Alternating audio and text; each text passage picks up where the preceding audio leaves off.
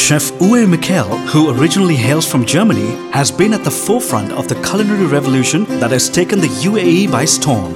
Having worked in Dubai for over 23 years, having seen it transition from town with a handful of hotels to one of the world's largest cities with some of the tallest hotels in the world.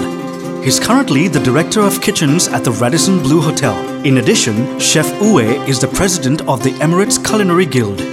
The Tea Radio team had an opportunity to chat with Chef Uwe Micheel at the Global Real Tea Challenge held in July 2015. Chef Uwe spoke a few words about himself. My name is Uwe Micheel. I'm in Dubai since uh, 23 years. I'm uh, German, uh, but on the road since 35 years. and the last 23 years in Dubai, uh, have been there to see the city grown uh, and see the culinary city grown. Because when I came to Dubai, uh, Dubai was very little, very little town, very few hotels and restaurants, and um, became an amazing culinary city. And the tea was part of it. Chef Uwe Micheel was part of the judges panel at the first Dilmah Real High Tea Challenge in the UAE in 2013. We asked if he felt that the RHT had evolved since then. Oh yes, very very much so. Even um, when uh, Duber, who was uh, the key judge, when he talked to me about the first time uh, to do a high tea competition uh, in Dubai, honest, I wasn't really convinced at the right at the beginning. And then when I talked with Bernd and uh, with Dilhan a little bit more about it, then uh, then I said, yeah, it sounds very interesting, sounds great. So we started to uh, to work on it, and. Um, for me, the, the most important thing first, myself, what I learned about tea, because I thought I know tea. And when I uh, started to judge together with Dilhan, uh, I realized I don't know nothing about tea. So, so the first thing was my learning experience. And then I was working with a different team, learning learning from the teams, their positive and their mistakes. So uh, the first year was was good, uh, but when I compare the first and the second year, it is uh, a world of difference because the, the, teams have learned, they knew what uh, what tea is about, they learned how to how to use tea, not just not just as a drink, not just as a hot beverage. I mean, tea is uh, the, the different flavors of tea. It's amazing what you can do with it. And uh, when you see today what's happening here, I think it's just great. We asked him about how he felt regarding the atmosphere of the global Real High Tea Challenge in Colombo. Well, the, the location, the environment is perfect. And you see between uh, when I talk to the teams, when I see the guys, there is, uh, how do you say, there is a, a sense of um, a little bit of nervousness, a little bit of excitement. It's, I think it's great because they're you can see them, they're only relaxed when they're finished. After they finish, I call it show because uh, a good tea session is a show. You don't expect just food and beverage when you go for high tea. Uh, it's, it's a kind of entertainment. You want to you want to enjoy the afternoon. It's uh, normally you go with good friends or families to, to have a great afternoon. He revealed to us how he came across the Dilmah brand. Okay, the first part of Sanders, uh, where I came across Dilmah first was in Dubai uh, because uh, Dilmah is in Dubai in the market since, since quite a while. Um, as was for me at the beginning one of the teas. Uh, but then I think the what the Dilmah family is, or Fernando family is, what they're doing, uh, uh, not just uh, producing and selling tea.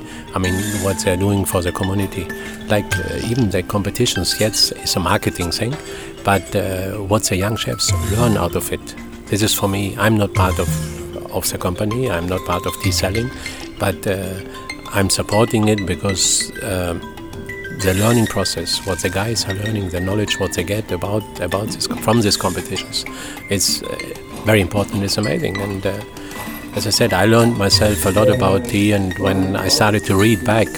Um, it's just we are going back now to where our forefathers were many years ago because tea was uh, medication and now we are we start to use tea again as, as healthy dishes as healthy as healthy drinks because we as i said we start to reinvent the wheel basically our question this time was if he had experimented with any Dilmah teas or infusions in his kitchen and gastronomy, and his favorites among the Dilmah tea and infusion range. Well, it's very, it's very much depends on my mood. Basically, normally uh, if I decide. Most of the time, when I have tea in the evenings, my wife is doing the tea, so she's she's deciding what tea we have. but I think if I have to to uh, to single one out, is, uh, and I realized again now I had this afternoon three cups of Moroccan mint. So I think this is a tea which which I personally because it's it's relaxing, it's very smooth. So and you can have it with almost everything because it's it's not so powerful. We asked him if this was his first visit to Sri Lanka. I'm ashamed to say so, but yes. and I have so many of my colleagues coming from Sri Lanka for so many years, and uh, yes, I've never been here, so since this was his first visit to Sri Lanka, we asked him if he had the opportunity to sample any of the culinary delights of Sri Lanka. Yes, because as I said, even uh, my team who's here, even the, the my chef who's represent, representing the UAE is Sri Lankan. so, so obvious, uh, yes, I, I've experienced a lot of Sri Lankan food in Dubai because. and we asked him what sets Sri Lankan spices and condiments apart from the rest. I think it's. Um, I mean, it's a very big difference between a Sri Lankan curry and, and an Indian or Pakistani curry. What do we explain? Uh, for me, my only challenge I have with real Sri Lankan food is it's too spicy, uh, because I, I have a challenge with that. Uh, but the, this, it's not just about the chili, it's about, as you said, the other spices, about the combination of Sri Lankan curries are a little bit more rough than, than some of the others. Uh, if you can't take spices, then it's, then it's very difficult. But there is not only spicy food. There's a lot of lot of dishes, and so I've, I've learned about a lot of dishes which are very well eatable for me, as I, as I, as I call it, which which I can enjoy because it's not only about uh, hot food. He spoke a few words about his favorite music. Uh, I'm going my style, my music. What I like is going back uh, 30 years. Uh, for me, uh, is Bryan Adams, Nena, Queen. I would say this is the top three. When I, I mean, food is art, music is art, so it, it goes together, and it's it's same like uh, when I when I cook or when I when I decide what to eat, it is depend a lot depends on on the mood. You know, there is days where you want very simple things and fast stuff. Same with music. I mean, when you're relaxed, you listen to very different music than when you're when you're when you're tense.